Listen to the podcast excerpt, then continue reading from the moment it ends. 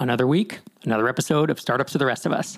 I'm your host, Rob Walling, and in this episode, I talk with Matt Wensing, the founder of Summit, about his long journey, multi year journey, finding product market fit. While I'm not recording a series of podcast episodes about uh, product market fit, this does remind me of, of Ruben Gamez's episode, maybe what, four or five ago, where he talked about the long journey to finding it and then finding it with a certain subset of customers and certain features and then realizing oh the api is a completely different product i now have to find product market fit for. And in this episode matt wensing and i just talk about his journey with summit over the past I, I think we talk about in the episode. It's like four years four plus years of building, talking to customers, launching, finding out he kind of hit the mark, made some revenue, found out that wasn't the right tool. So then he went back to zero basically and, and started again building new features. You might know Matt from Twitter or from his podcast that wrapped up just a few months ago called Out of Beta. Before we dive into that, applications for Tiny Seed are opening on February 12th and close on February 25th. If you're not familiar with Tiny Seed, it's the accelerator I run for ambitious, mostly bootstrapped B2B SaaS founders. Even if you're interested in applying outside of the window of February 12th to February 25th, you can join our mailing list to be notified when applications open again. Visit tinyseed.com slash apply to get on the mailing list or to apply. I want to invite you to MicroConf Remote Early Stage SaaS Sales Strategies. It's an online event we're hosting March 12th and 13th of 2024. It runs from 11 a.m. to 1 p.m. Eastern Time on those two days. And there will be sessions all focused on early stage SaaS sales, led by Rachel Liao, Craig Hewitt, Daniel Eber, Sam Howard. I'll be emceeing, and we're going to cover strategies to boost your close rate, build a sustainable sales process, and figure out how to overcome the challenges of selling as a technical founder. We'll also have daily founder mixer sessions where you'll get to meet other attendees to network and chat about what you're working on. Tickets are inexpensive and they are available at microconfremote.com. So, with that, let's dive into my conversation with Matt.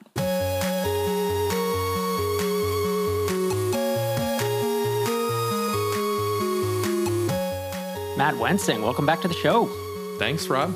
It's great to have you, man. So, last time, I think you've been on the show two or three times, but last time was in November of 2022, episode 633, titled Building SaaS Plus a Two Sided Marketplace.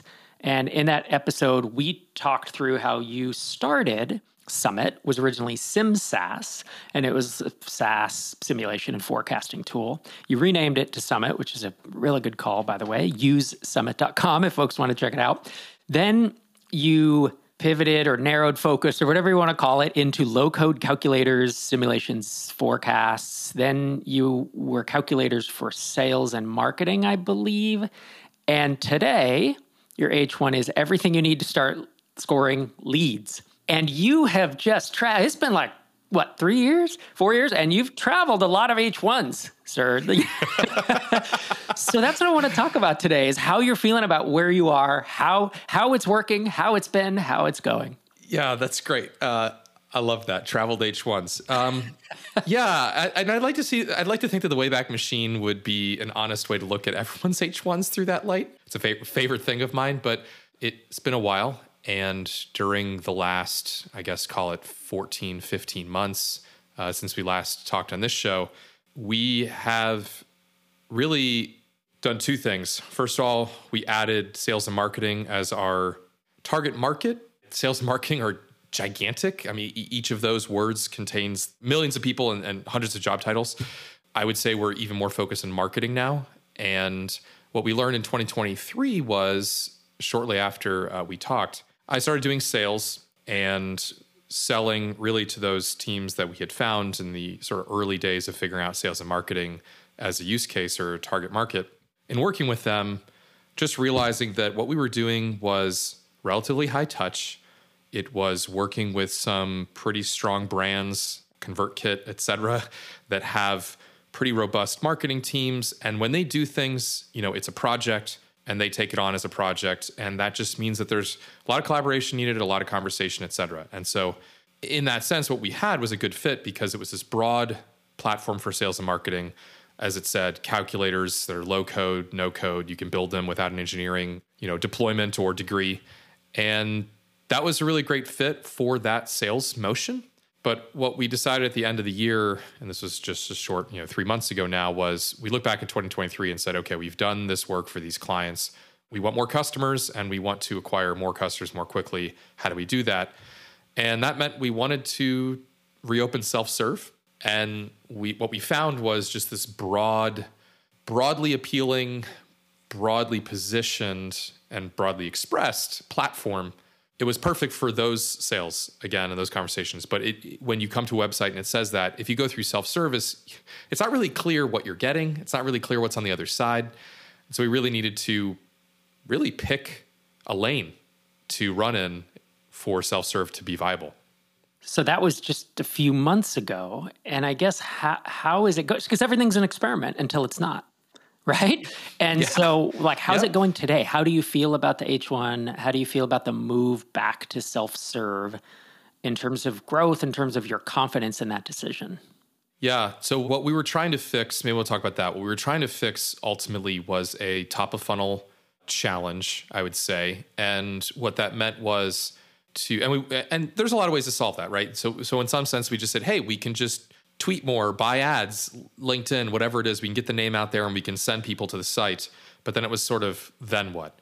And so we didn't have a lot of confidence that if we invested in those grow the funnel activities, that people would come to the site and they would have this eureka moment around, I know what this is, I know what it's for. And in fact, I was kind of thinking about wanting one of these. You know, it wasn't an existing product category. That's how some people would put it.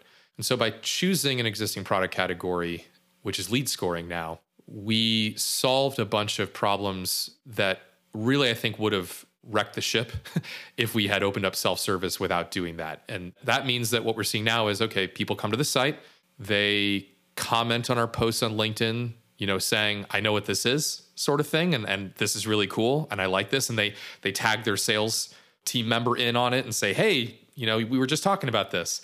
That's really exciting.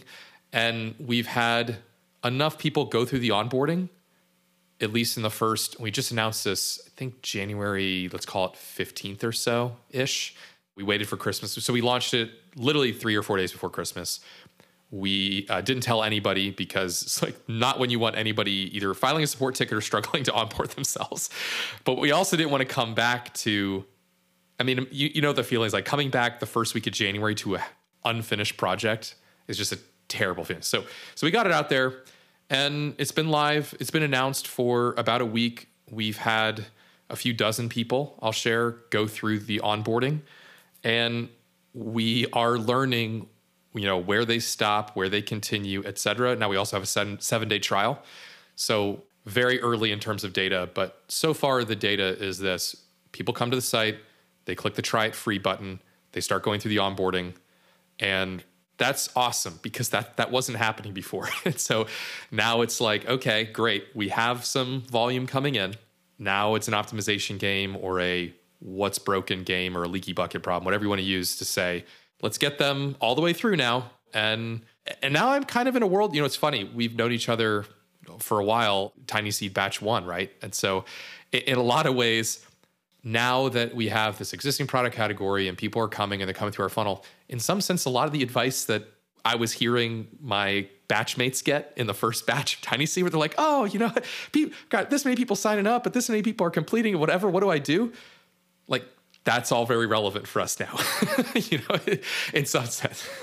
and that's the perfect time for people to join Tiny Seed is yeah. once they have a little bit of traction. Like you were in batch one and we took some flyers. We backed people. You were one of the early, like you didn't even have a product in market, I don't think. And no.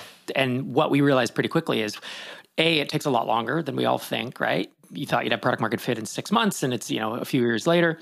And then we as Tiny Seed, like the advice I can give, I can give someone an early stage advice, but it's like, what's the advice? It's like go learn stuff and f- until you figure it out. And once you figure it out and you're at five grand a month, maybe six, seven, eight grand a month, like Tiny Seed, I think is is really designed for that stage, which is why we do that. The SaaS playbook is 100% written for that as well. It's like you have some customers, you have a loose, loose product market fit, and you're trying to strengthen it, right? And that is the more prescri- I can be really prescriptive at that point. Stuff before that, I have this whole book. It's like 30,000 words written. It's called like idea to launch or idea to traction, something like that. But it's a lot of kind of like, and then you have to go with your gut feel and you, you, there's a founder vision that you then have all this noisy noise yeah. coming at you and you're trying to figure out which of these do i listen to and it's it's hard decisions with incomplete information like really incomplete yeah so so that's the data side you know empirically I don't have results that I'm going to uh, be doing backflips about. Um, we we are it's not sales zero. You know, we have some trials going on, uh, which is great. But the bigger thing is that as a team, and, and maybe this is more of like founder CEO hat on, for the team to have that clarity around okay this this is the initial sort of killer app or use case that we're bringing to market.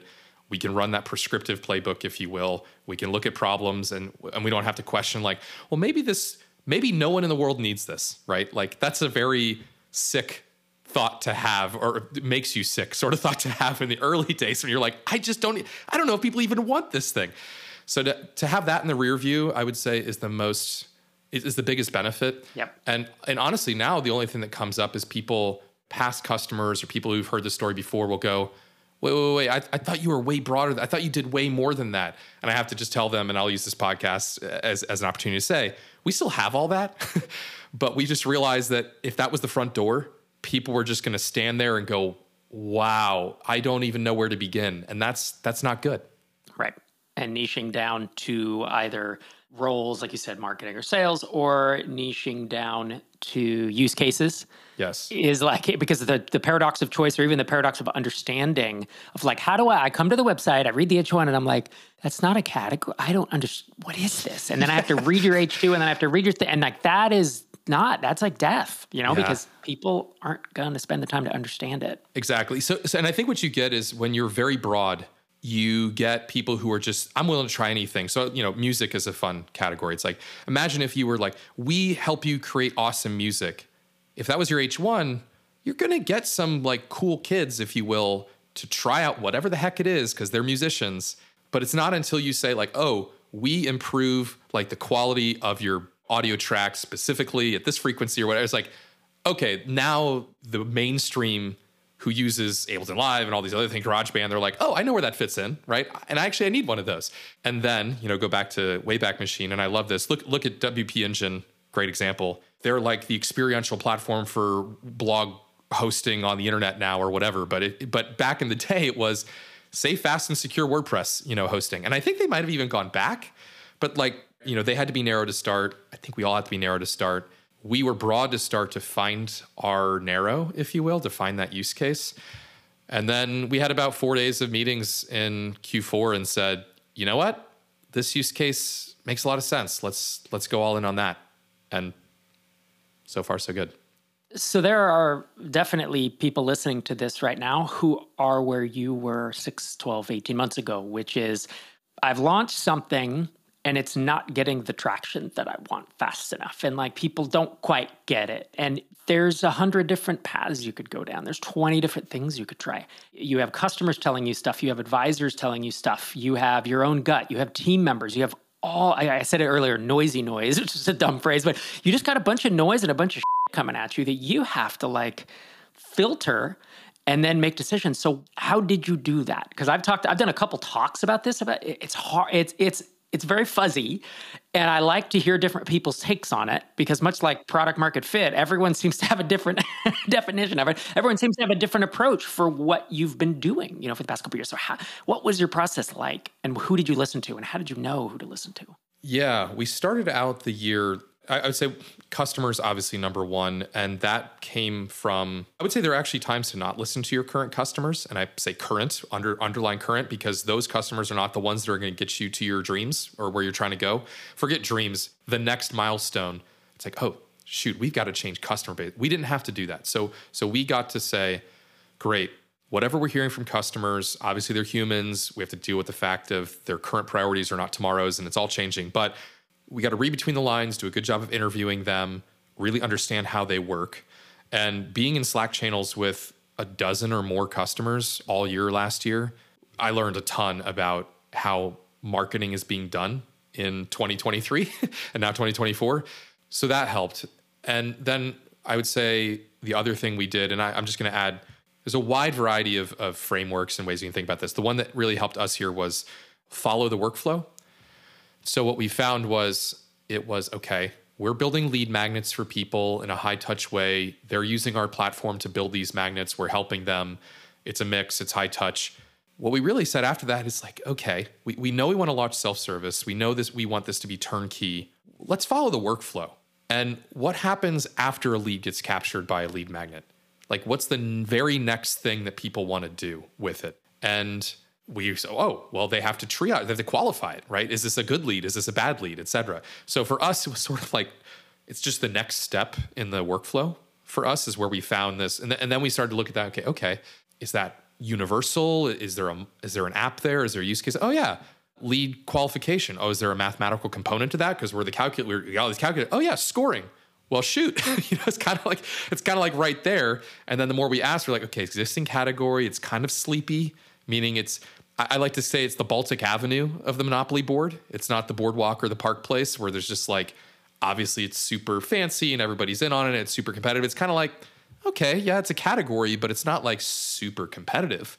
So it felt like also a step in the workflow where we could bring a better product to market and stand up well in any kind of comparison with other products that are out there, differentiation, all that. So I would say the three things really customers understand their workflows, following those to a step in the journey that was adjacent to us and then saying, can we compete at this step? Right. And once we said we could, we were like, okay, that's really cool because that that step is actually very narrow. It's it, by by comparison to build a lead magnet from scratch, which is like a no code exercise of a blank canvas. This is, hey, I've got an email address and I need to turn it into a score from zero to 100.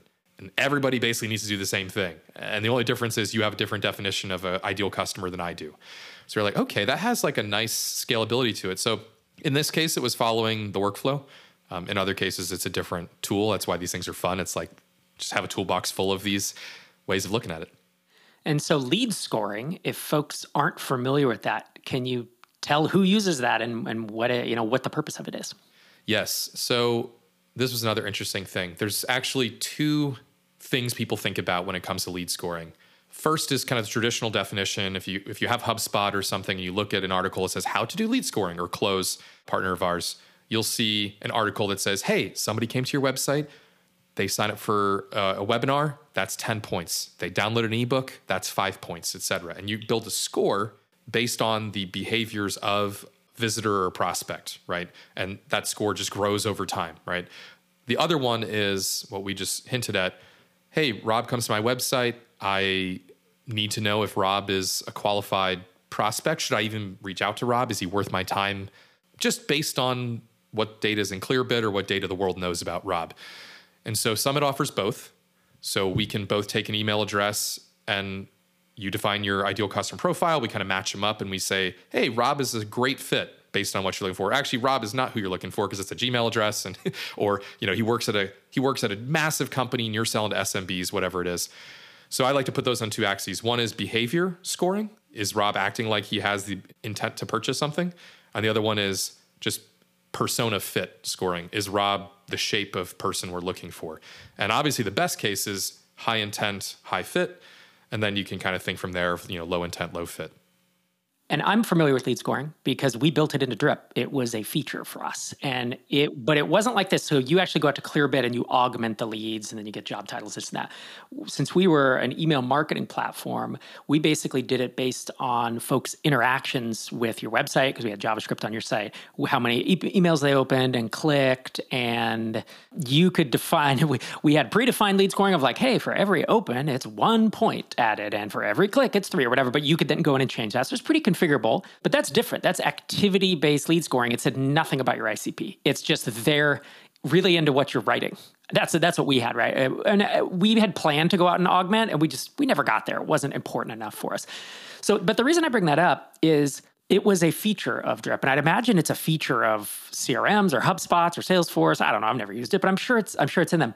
So how are you thinking about that as this is your whole product is lead scoring but it can be a feature of other is there danger there? Yeah there is danger there. And i'll i'll, I'll say that if our company if we didn't still have that broad platform in the background this would be a risk right? And the risk is i raise venture money we raise venture money we're going big. I don't think you can build the kind of scale company that i want to build based on just this product category, which, as you said, is for many people is a feature. Now, there are companies that are out there, competitors, you can look them up. If you type in lead scoring, you're to see a lot of their ads where they're charging 500 bucks a month, 1000 bucks a month, $3,000 a month for lead scoring. And frankly, we're doing kind of the same thing for a lot less and more scalably because we have that benefit of releasing something recently and all the modern tech that you get to bring to bear on the problem. So it is a category.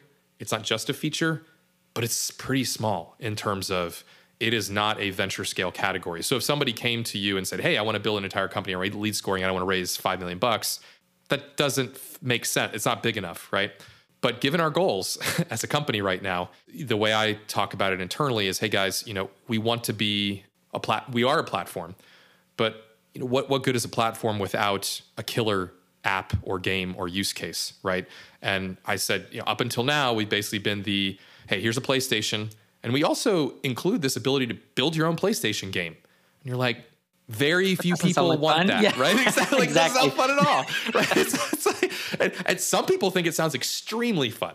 And right. that, that's like the 0.0001%. Yeah. And then yeah. 100% of 99% repeating of people go, I, I was looking for a, a, game I could just play. Like, I, I'm just looking for fun. So I said, look, we're selling our first game. We hope this is a killer game.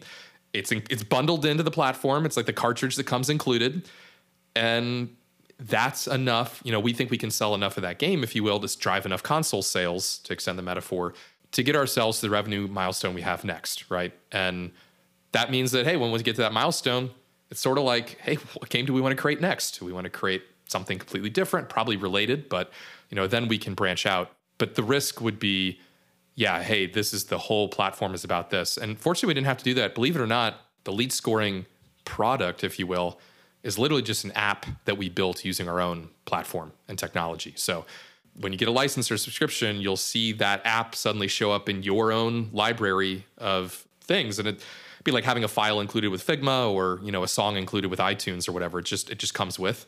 And uh, that means that we really the product itself to build probably took two or three weeks using our own platform.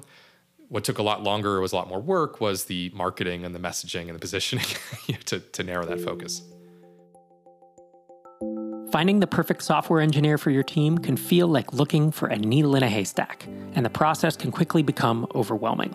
But what if you had a partner who could provide you with over 1,000 on demand, vetted, senior, results oriented developers who are passionate about helping you succeed? And all that at competitive rates meet lemon.io. They only offer hand picked developers with three or more years of experience and strong, proven portfolios. With Lemon.io, you can have an engineer start working on your project within a week instead of months. Plus, you won't waste your time on candidates who aren't qualified. Lemon.io gives you easy access to global talent without scouring countless job boards, and it's more affordable than hiring local talent. And if anything goes wrong, Lemon.io offers swift replacements, so it's kind of like hiring with a warranty. If you need to grow your engineering team or delegate some work, give lemon.io a try. Learn more by visiting lemon.io slash startups and find your perfect developer or tech team in 48 hours or less. As a bonus for our podcast listeners, get a 15% discount on your first four weeks of working with a developer. Stop burning money, hire devs smarter. Visit lemon.io slash startups. And so, you, how big's your team for context? Three. Okay, so you're pretty small and lean then, and you you've mentioned that you've raised venture and you want to go venture scale. I want to call that out because I don't know, 80 plus percent of the listeners are folks who want to bootstrap, and probably that 80, 75%, and 20, 25% are open to raising some kind of funding, uh, at least according, I think it's State of Independent SaaS where we where we asked that but even most of those would do more of a tiny seed round or an angel round and, and don't want to go venture scale. But there are there's that one percent or three percent, you know, folks who want to go venture. I want to call that out because if you're listening to this and you're thinking about bootstrapping, this is a tough path to go down to build a big platform, and y- like you have different goals than someone who maybe wants to exit for 10 million, right? Yeah. And so you want to go, like you say, venture scale, and it means like, no, this is a hundred million, this is a billion, no, whatever it is, a huge number. What brought you to that decision? Because you bootstrapped your first company. We've talked about that here on the show. You had a, an eight figure exit. Congratulations, sir. and so, why in this new one, you know, you took tiny seed funding in the very first batch, and then you've raised one or two rounds, I believe, um, from venture. What, what was the impetus for you to make that decision? Yeah, I I, I, I think I practically swore off uh, the idea of venture when I first left my last business. Right? I, I think a lot of people do because they go through and they go, "Wow, it wasn't a short journey.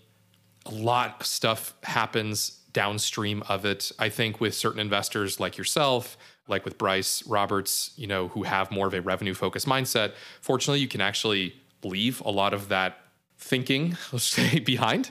But for me, it was okay, I'm just going to build this thing. And the more I investigated the market and the more I built to address what I found, I, I sort of found that that gap.